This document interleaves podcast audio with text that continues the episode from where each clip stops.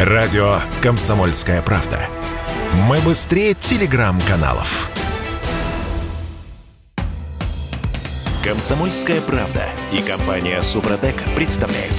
Программа «Мой автомобиль». Самодельные запчасти для иномарок. Как вам такое? Бред какой-то. Да, значит, смотри, а это не бред. Это входящие в Союз автосервисов России компании планируют договориться с правительством России о поддержке самостоятельного производства автозапчастей. Предполагается, что некие э, российские э, производства, э, непонятно где расположены, будут что-то делать. Причем у Союза автосервисов есть идея заставить зарубежных автопроизводителей делиться технической документацией. Заставить, так за грудки потрясти.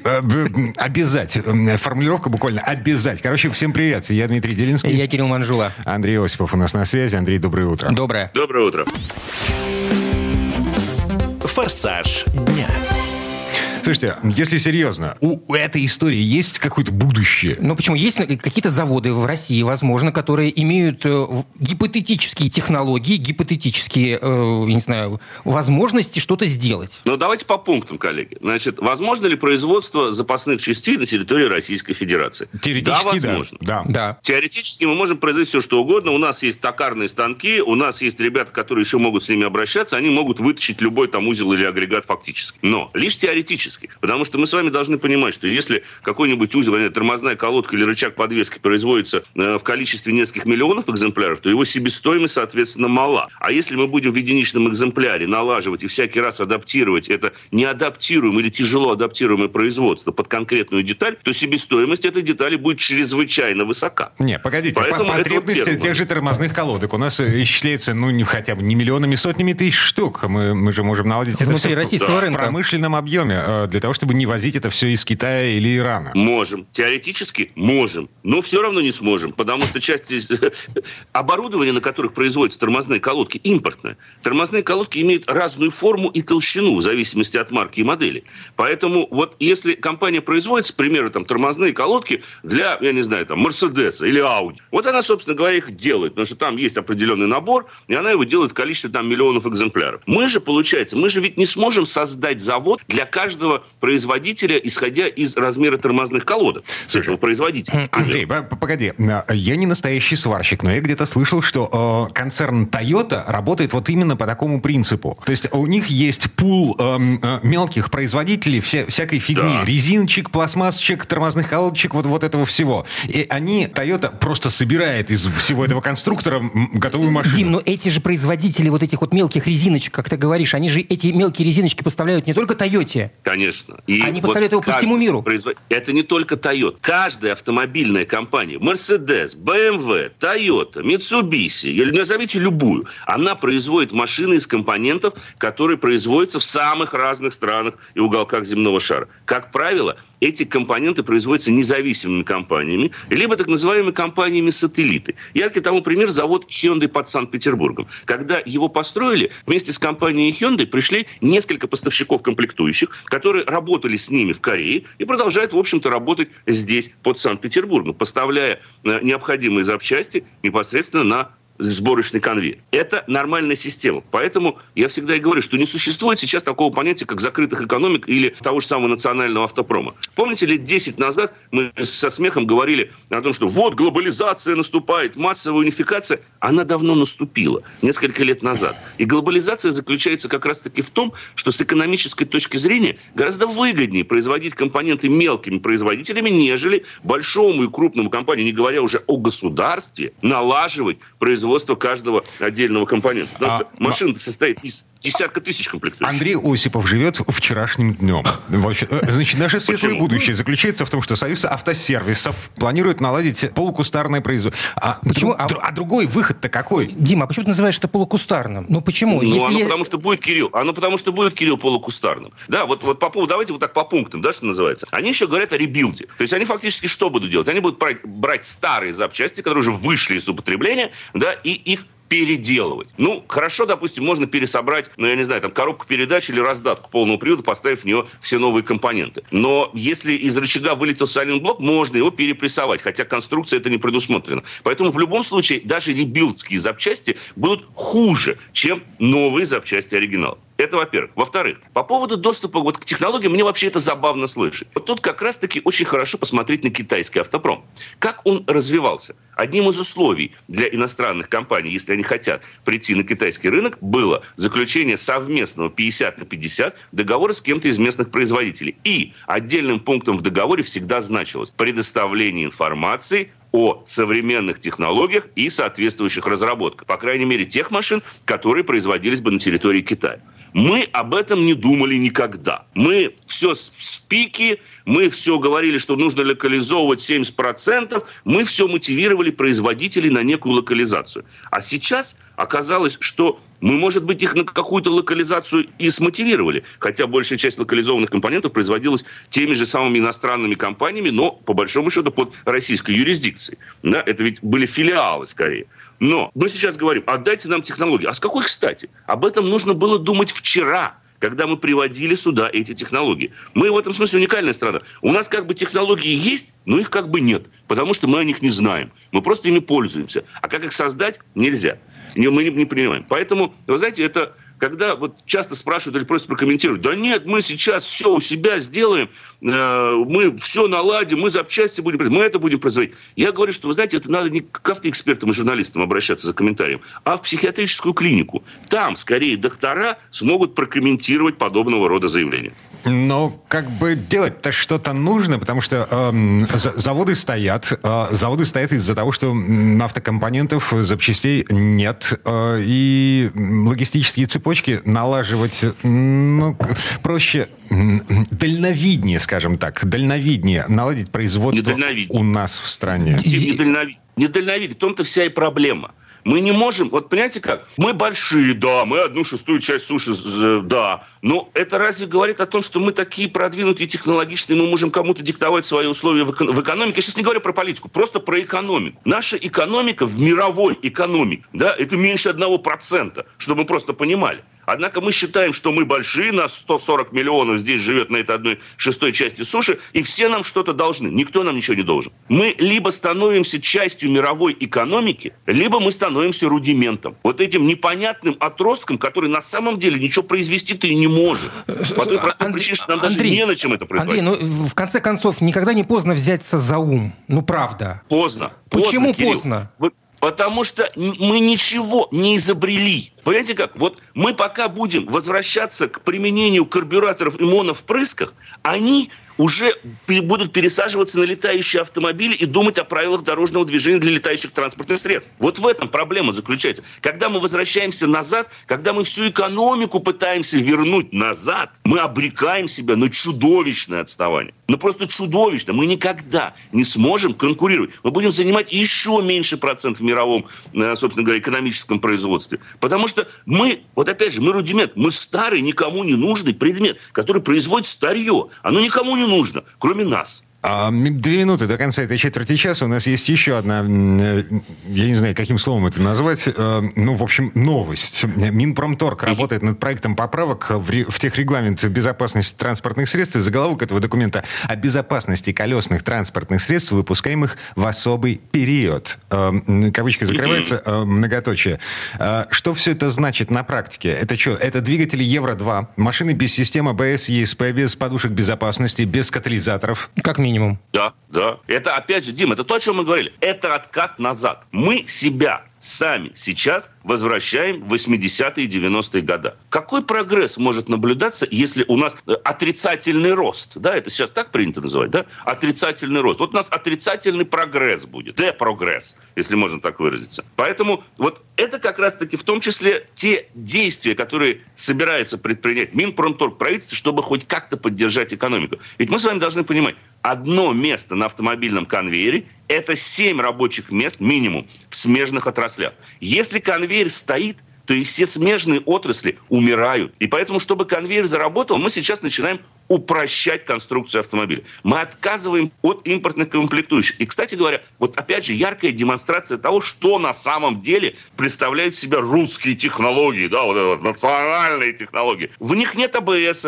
в них нет катализатора. Э, наши технологии это топор, рубанок, понимаешь, и вот молоток. Вот это у нас есть, вот это мы делать можем. Но распределенный впрыск или непосредственный впрыск не можем. Блоки управления двигателей, чипы не можем. Есть один алтайский завод точного приборостроения, по-моему, как, как так называется. Вот он систему впрыска сейчас на КАМАЗ будет поставлять, потому что там тяжело с дизелем от Common Rail отказаться. Там надо все тогда переделывать, собственно говоря. Конечно, это негативно скажется на экологии. Конечно, это негативно скажется на безопасности. Но машины как бы будут. Машины будут. Да, вот они будут производиться в усеченном виде. Вы на этом автомобиле вряд ли сможете поехать за рубеж, потому что с нормом выхлопа Евро-2 вас в Финляндию не пустят. Потому что не пустят, просто там запрещена эксплуатация таких автомобилей. Да нас в Финляндию вот, Евро-4 не пускают, так что, в общем, можно будет. Конечно, конечно. И вот я тебе пример. Мы, мы что-нибудь сделаем, мы откатимся назад, а вот это плохо. А, но это в особый период. О безопасности колесных транспортных средств, выпускаемых в особый период, э, сама формулировка подразумевает то, то, что это временное решение. Это э, картина, которая прикрывает дырку в обоих. Нет ничего постоянного, ты помнишь? Ну, нет ничего более постоянного. Ну, на самом деле мы с вами должны понимать, что вот мы можем рассуждать об экономической целесообразности каких-то таких вещах, но мы же ведь знаем, что во всем этом политика. И, и вот все на самом деле будет зависеть и очень может быстро поменяться, но базируясь не на каких-то экономических да, вещах, а исключительно на политических вещах. Поэтому это как гадание на кофейной гуще. Да, хорошо, во временный период. Только насколько этот временный период продлится, вот вопрос. Андрей Осипов, человек, который задает вопросы в этой четверти часа, хотя мы хотели услышать ответы.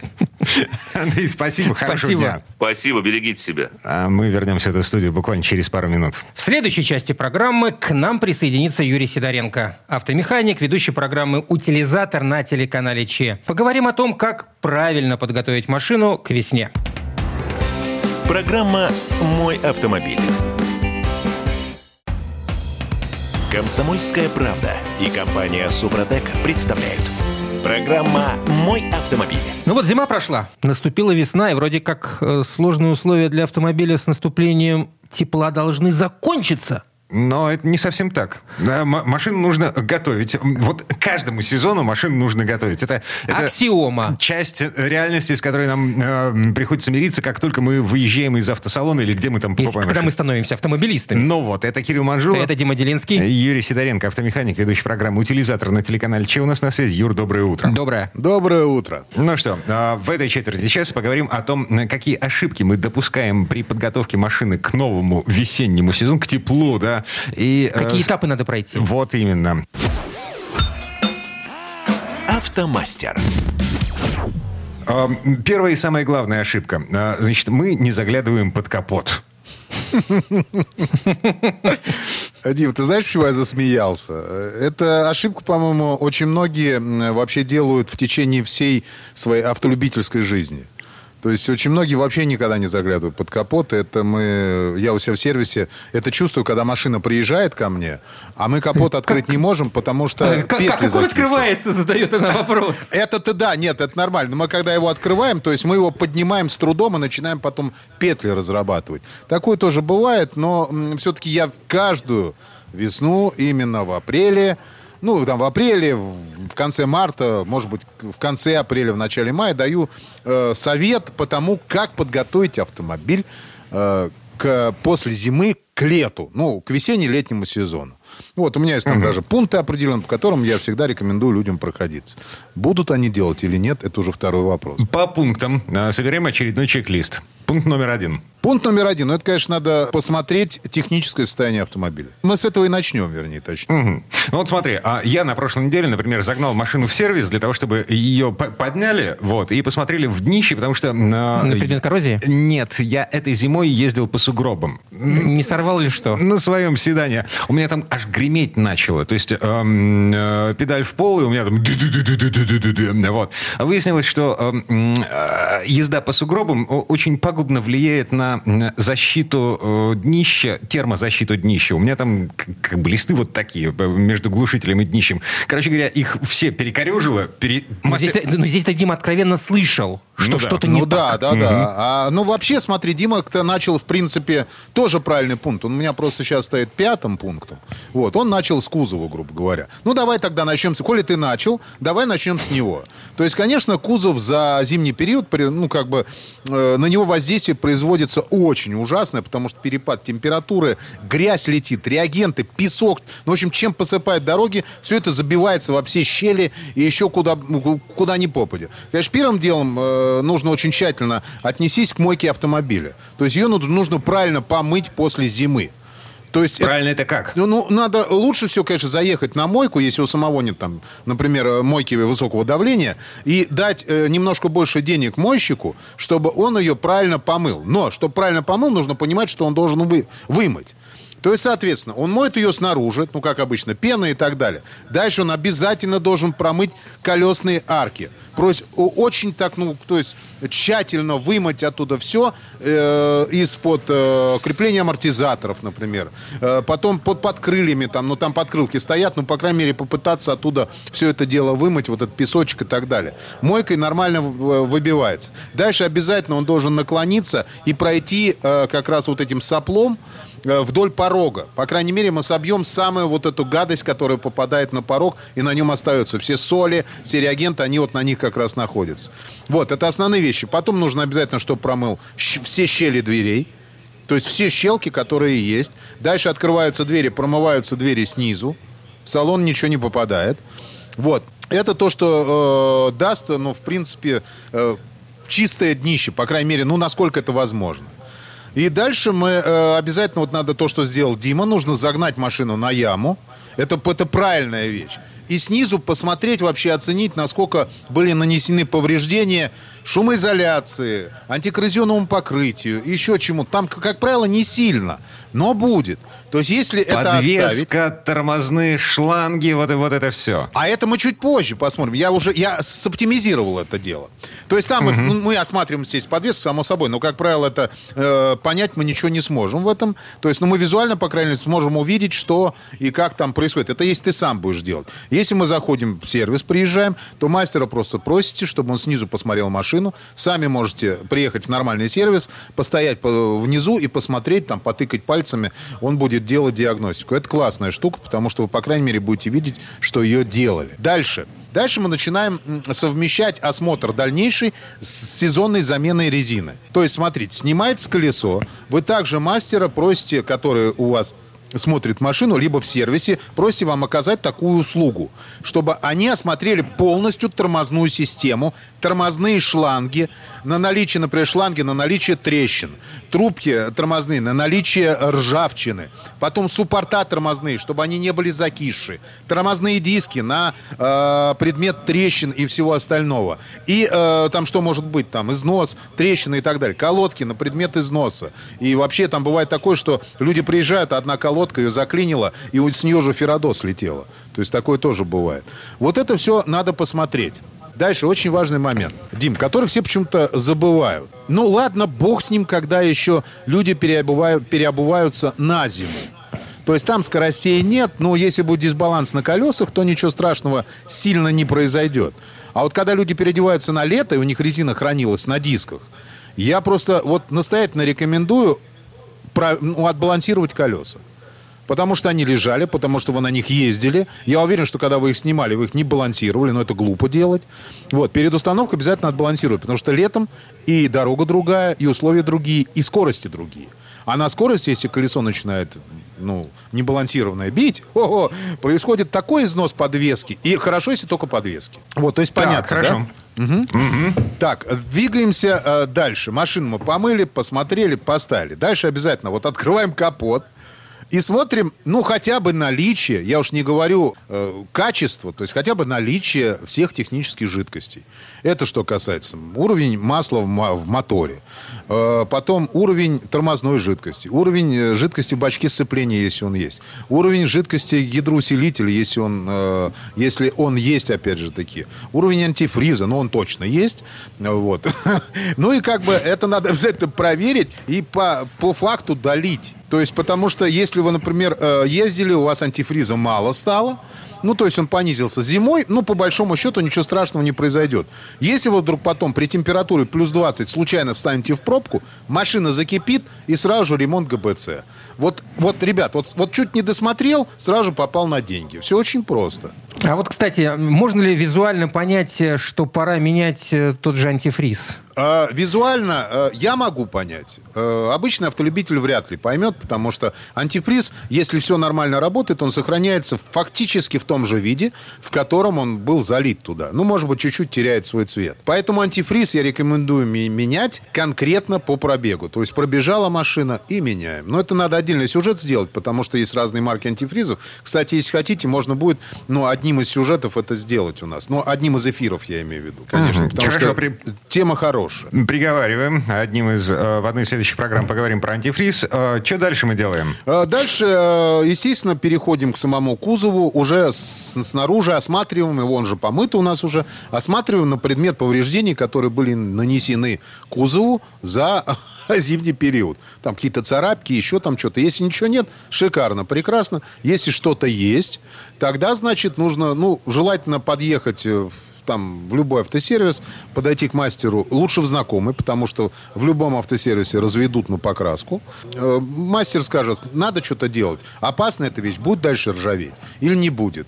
Ну, то есть вот такая вещь, если вы не хотите конкретно красить уже там поцарапанную деталь, например, или сколы. Ну, вот сколы часто появляются, и, как правило, я рекомендую, если вас это визуально не, ну как, ну, как сказать? Эстетически не раздражает. Да, если вас это эстетически не раздражает, то можно просто-напросто оп- определенными средствами их закрыть, и они ржаветь не будут. Если там скола, не, ну, не до металла, а, например, до грунта.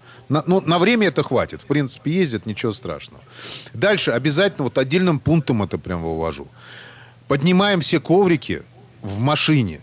Про- вот пылесосим под ними. Стараемся удалять там, как правило, часто бывает такой белый соль выделяется из той жидкости, которая там скапливалась э, за время зимы. Вот мы это поднимаем, все вытираем, стараемся просушивать. И потом, ну мы все не высушим в любом случае, поэтому туда надо подложить газетки, вот, с ними поездить там недельку, потом газетки эти поменять, они в себя все впитают. Потому что если вы этого не сделаете, ну, как бы э, летом перепад ночной температур, если там будет влага, это будет испаряться, падать обратно. Шикарная вот прям штука, чтобы все это гнило. Вот. Дальше то, что мы про это уже говорили, обсуждали, про щетки стеклоочистителя. Если м, у вас хорошие щетки стоят, не такие, какие я ставлю, я ставлю дешевые на сезон. Если вы так не делаете, то надо просто купить, э, взять щетки и купить обычный силиконовый воск.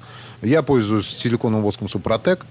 Вот, щетку надо помыть и э, обработать силиконовым воском. Потом протереть на, насухо тряпочкой. Они еще будут ходить, резинка восстановлен, э, резина восстановится, и соединения шарнирные начнут нормально двигаться.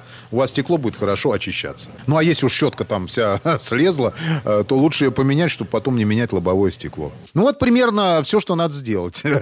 Э, Список Да не так, чтобы много, да. Не так, чтобы сложно. Но это работа на выходные, скажем так. Отдать ребенка бабушке, вот, и в гараж, И- и отдох- сервис. и отдохнуть. О, да, для души. Э, Юрий Сидоренко, автомеханик, ведущий программы «Утилизатор» на телеканале ЧЕ был у нас на связи. Юра, спасибо. Хорошего Спасибо. дня. Большое спасибо, всем удачи. Ну, а мы вернемся в эту студию буквально через пару минут. Комсомольская правда и компания Супротек представляют. Программа «Мой автомобиль». Весна все-таки пришла, а, и это не только красиво, это еще и дыры в асфальте, проснувшиеся двухколесные братья. Братья они нам. Ну, давай будет, будут братья. Хорошо. Это еще и саморезы в пыли на обочинах. Короче, как ездить весной, обсуждаем в этой четверти часа. Я Дмитрий Делинский. Я Кирилл Манжула. Э, Федор Буско у нас на связи. Федь, доброе утро. Доброе. Доброе утро. Дорожные истории. Ну, что, снег сошел. Э, Казалось бы, можно расслабиться. Больше нет угрозы уйти в занос на ровном месте. Асфальт предсказуемый, машина управляемая. Но вот нет, нифига, не время расслабляться, да? Нет, не время расслабляться. И вот по поводу уйти в занос, мол, э, запросто можно, потому что даже на сухих дорогах вот по весне очень много пыли, грязи, а мелкого мусора, вот этих пятен, которые там капало масло за, за зиму и так далее. То есть вот всего этого очень много. А, И особенно это становится, это не всегда заметно, да, потому что вроде, ну да, снег ощущением, нет льда, нет, вроде уже асфальт видишь, кажется, что все, можно ехать. А на самом деле достаточно опасная ситуация, особенно когда вот после сухой погодки немножко дождик брызнет. И вот а, дождик брызнет, она, вода смачивает все вот это вот безобразие, всю вот эту пыль, грязь, а, пятнышки и так далее. И а, может даже казаться, визуально кажется, что покрытие сухое, а на самом деле оно очень скользкое. Поэтому нужно как-то внимательно все время сейчас э, себя отдергивать и вот избегать резких маневров. И э, нужно быть э, все время на чеку. Нужно, вот выехал, кажется, все хорошо, солнышко светит, ну-ка я сейчас газку поддам. Вот э, очень полезно немножко попробовать потормозить, посмотреть, как в повороте себя машина ведет, ну, если это безопасно. Ну и вообще, вот нужно, мне кажется, всегда себя к любой критической ситуации готовить, потому что вот когда она уже случается, трудно среагировать верно. Кстати, знаете, вот иногда мы оцениваем поведение людей, мол, один вот струсил, не знаю, другой там смелый, один растерялся, другой нашелся. На самом деле это зачастую не вопрос там смелости, трусости и так далее. Это вопрос, насколько мы были к этой ситуации готовы. Поэтому вот э, я для себя такую схему выработал. Я сам с собой разговариваю. Но я сейчас не то, что хочу признаться о том, что мне пора к психиатру. Да, мы все сами с собой разговариваем. Что уж там говорить. Хочется иногда с умным человеком поговорить. Конечно, понятное дело. Вот, э, но э, полезно себе проговаривать проговаривать, да, что может случиться и как я себя в этой ситуации поведу. Ну, так и... ведут себя мудрые люди, во, всяком, во всяком случае. Угу. Ну, или те, которые стараются ими быть хотя бы, да, это какой-то шажочек маленький к тому, чтобы не быть лоботрясом и оболтусом. Понятно, начинается тепло, хочется погонять. Зима прошла, переобулись или уже вот-вот переобуемся и так далее. И хочется, вот хочется, хочется. Да? Кстати, раз уж переобулись, да, надо еще что-нибудь переобуть к весне. Да? Ну, нужно есть, есть еще, кстати, опасность в загородных трассах, где вот да вдоль трассы идет лес, а потом он заканчивается. Вот там, где солнце не попадает на трассу, вот вроде бы ты едешь по солнечной трассе, асфальт так более-менее сухой. А въезжаешь в место, где солнце закрывают деревья, и там как раз совершенно другой асфальт. Угу. Запросто может быть. Запросто. А, слушайте, а, насчет переобулся, не переобулся. Я вот, например, до сих пор гремлю шипами по асфальту. Ну, у меня липучка, поэтому здесь не актуально. Вот. А, а... У меня тоже еще... Э, то есть у меня такой, знаешь, 15 апреля это, это день переобувки такой. Ну, там плюс-минус туда-сюда. В принципе, уже, мне кажется, живя в Москве там э, и столичном регионе точно можно. О других регионах я судить сейчас, наверное, не могу. Вы на месте лучше разберетесь, но действительно не надо спешить. Ну и греметь асфальтами по асфальту шипами долго тоже оно себе дороже выйдет. Угу. Есть еще одно обстоятельство. Э, значит, если мы все еще на зимней резине, неважно, это э, липучка или, или шипы, у зимней резины нет бороздок для отвода воды. Э, в результате ты въезжаешь в лужу, ну, если да, скорость там, высокая, да. легко непринужденно ловишь водяной клин. Это ужасно, ужасно, совершенно ужасно, особенно когда ты его ловишь как, какой-нибудь одной из сторон, обычно правый, который ближе к обочине. То есть ты, ты едешь, едешь, если вдруг кто не испытывал или забыл, каково это, да, то, то вот вы проезжаете через лужу, думаете, вроде пешеходов нет, сейчас э, я тут газку поддам. Красиво обрызгаю обочину. Да, красиво обрызгаю обочину, вообще очищу дорогу, у всех разные мотивации, да, или просто развлеку ребенка, который сидит рядом и говорит, пап, ну давай, ну давай. И в этот момент, когда у вас образуется водяной клин под колесами, вы теряете контроль над автомобилем. То есть э, машина перестает быть управляемой. В этот момент нельзя не резко тормозить, нельзя повернуть, нельзя что-то объехать и так далее.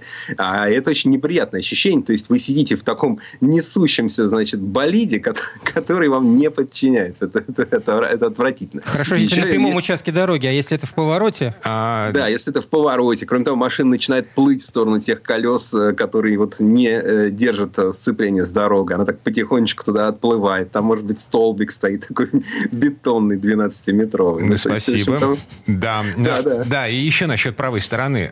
Ее же еще не почистили, не помыли. А вот среди всей этой пыли, грязи, которая накопилась за зиму, а все это а, ну, как бы счищала снегоуборочная техника и с, к поребрику или к бордюру, в зависимости от того, где... Где вы живете. Вот. А там среди этой пыли и грязи полно всяких металлических предметов. Саморезы, куски машин, отвалившиеся, эм, ну, в общем... Э, все, то, все, все то приятное, что любит наша резина. Да, да, да, да. Угу. Ну и вообще край дороги, там много всего бывает, э, поэтому действительно нужно аккуратным быть. И вот сейчас, когда там дождик капнул, конечно, нужно и скорость снижать, и дистанцию увеличивать, и нужно а, без резких движений, естественно, двигаться. Естественно, надо проверить, там, как ваши шины себя чувствуют. Их действительно еще можно этот сезон поезжу. Ничего, походят. Вот они действительно походят. Или, может быть, они уже не походят. Им уже место на свалке, вернее, на, вернее место в контейнере для переработки. Да, я. да мы э, запутаемся об экологии. А, смотри, еще одно обстоятельство. А, ямы. А, вместе со снегом в Петербурге, не знаю, как в Москве, в Петербурге совершенно точно асфальт сошел. И в связи с этим, ну, как бы нам зимой рекомендуют, держите дистанцию, увеличите дистанцию, снизьте скорость, сбросьте. Вот это все актуально и весной, потому что впереди едущая машина легко, непринужденно может экстренно затормозить в попытке, ну, не убить подвеску на этой яме. А ты такой сзади. А-а-а убиваешь эту это машину. иди, иди сюда, дорогой, дайте я поцелую.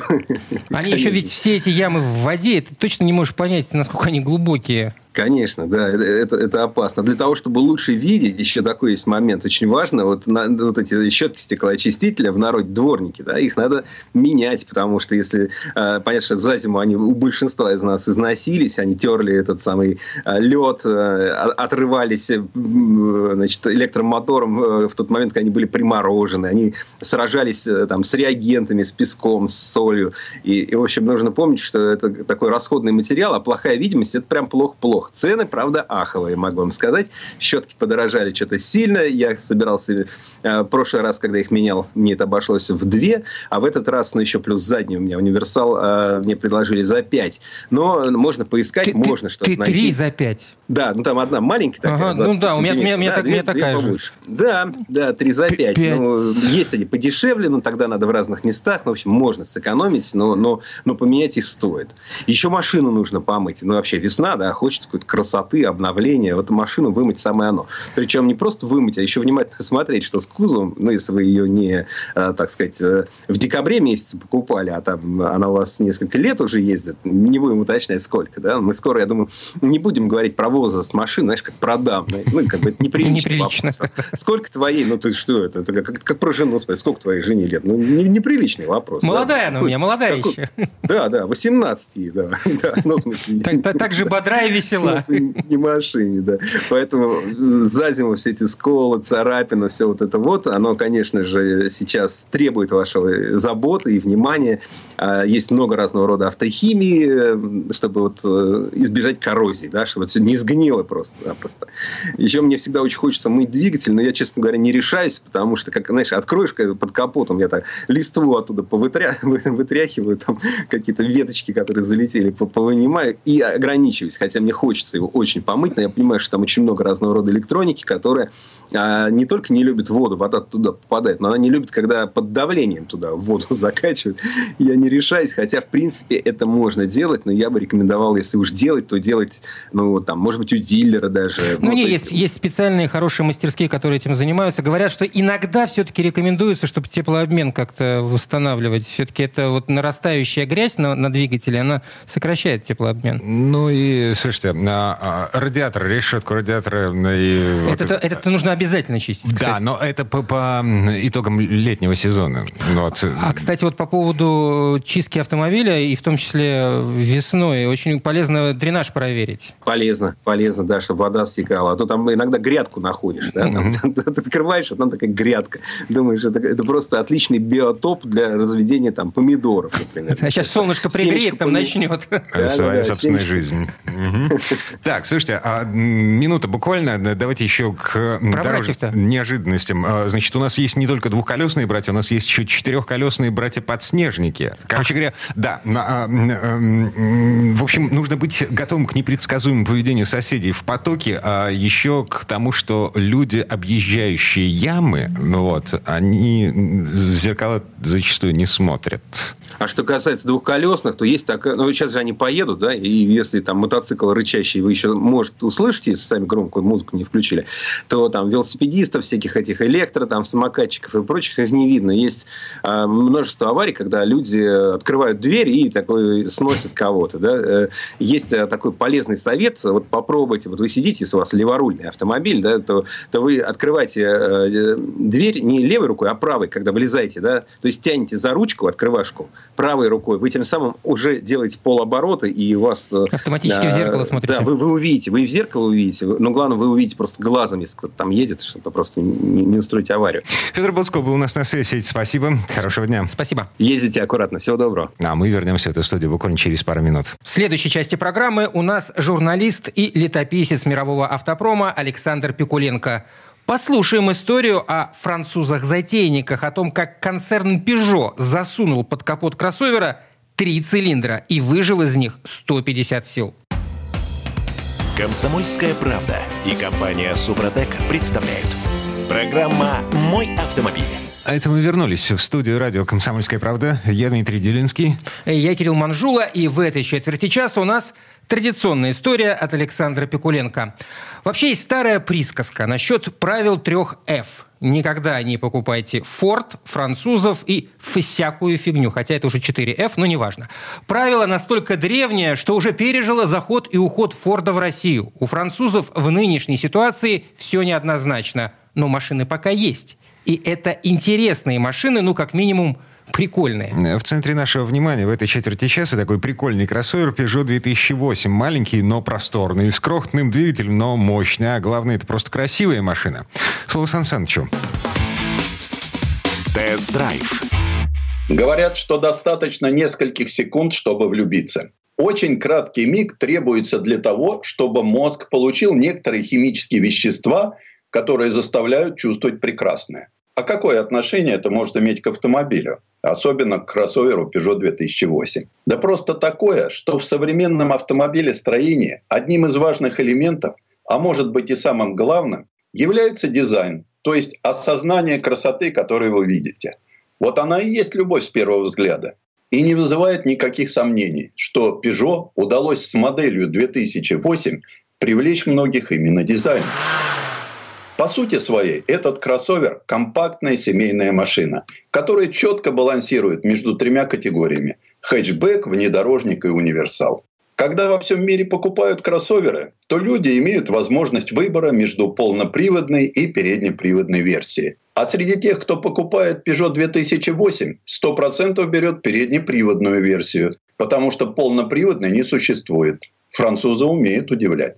2008 красив, и многое в него кажется внесенным спонтанно. Но нет, есть большое количество целенаправленных штрихов, которые доказывают, что французы абсолютно ничего не оставили на волю случая. От 3D-фонарей до светодиодных фар сотни элементов. 300 метров освещенной дороги – хорошее подспорье в ночи. Peugeot 2008 – это совсем не банальный автомобиль. В его основе лежит самая надежная и в то же время самая сложная платформа PSA AMP-2. Peugeot 2008 создавался как городской кроссовер. И этим все сказано. На улицах он как рыба в воде. Юркий, спортивный по характеру, он еще и обвешан самыми разными системами помощи водителю. Так что и на узких улочках, и на широких проспектах водитель чувствует себя уверенно. В большей степени неудержимость натуры свойственна варианту с 1200-кубовым 150-сильным бензиновым двигателем, оборудованным непосредственным впрыском, системой регулирования фаз газораспределения и турбонаддувом. Этот мотор позволяет автомобилю совершить бросок до скорости в 100 км в час всего за 8,8 секунды. Настоящий шквал мощности и темперамента способен в миг разорвать засасывающую монотонность современного потока. Казалось бы, ну чего ожидать от трехцилиндрового моторчика в 1200 кубиков? Но он весело тянет кроссовер с тремя взрослыми в салоне и багажом. Автоматическая восьмиступенчатая трансмиссия в любых условиях переключает передачи очень плавно. Есть и ручной режим, причем с подрулевыми лепестками. Еще более впечатляющим оказался интерьер. Он долгое время продолжает изумлять даже очень привередливого автомобилиста. Высокотехнологичный, с очень качественной отделкой и множеством инноваций. Все вместе это создает определенный настрой и атмосферу. То, что, впрочем, с некоторой натяжкой можно считать и luxury. Видно, что внутри была проделана огромная работа и художниками, и инженерами. Это понятно. Куда ни глянь, в салоне используются различные материалы – такие как кожа, алькантара, ткань.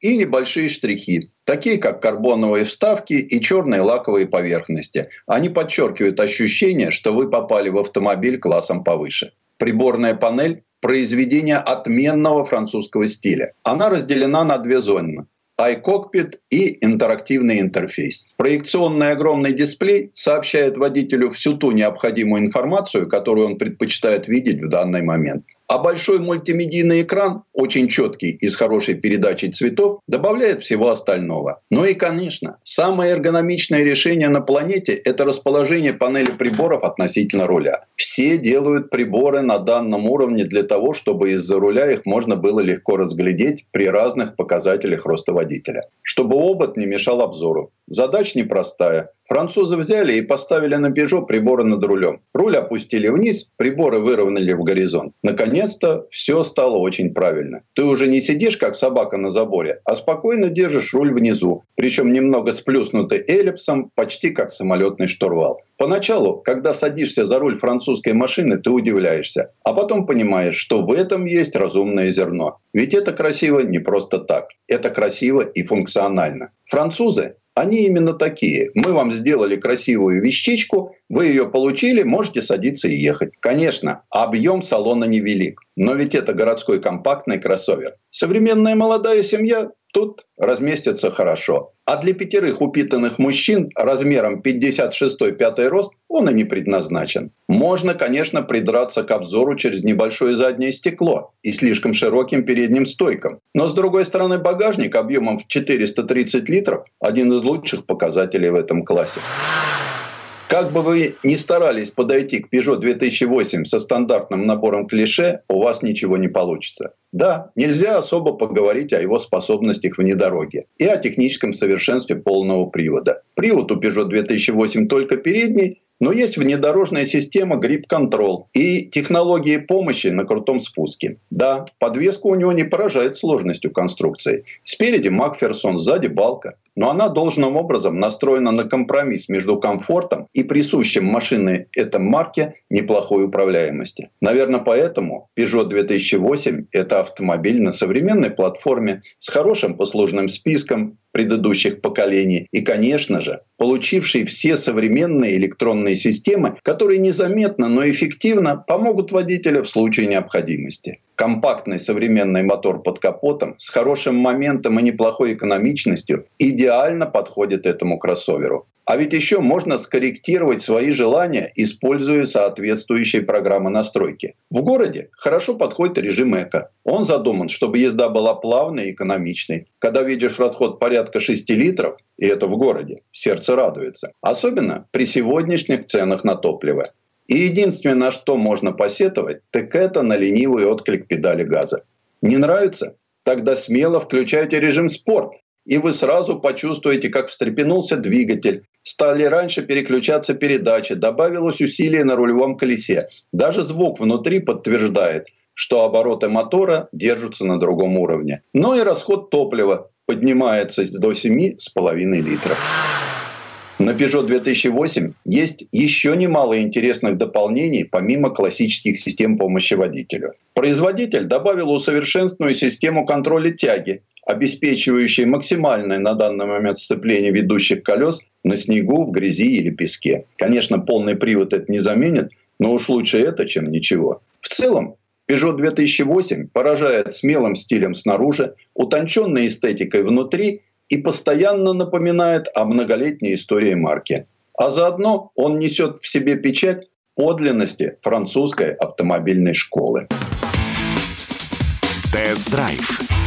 Сан Саныч, спасибо. Это был Александр Пикуленко, летописец мировой автомобильной индустрии. И у нас на этом все на сегодня. Дмитрий Делинский. Кирилл Манжула.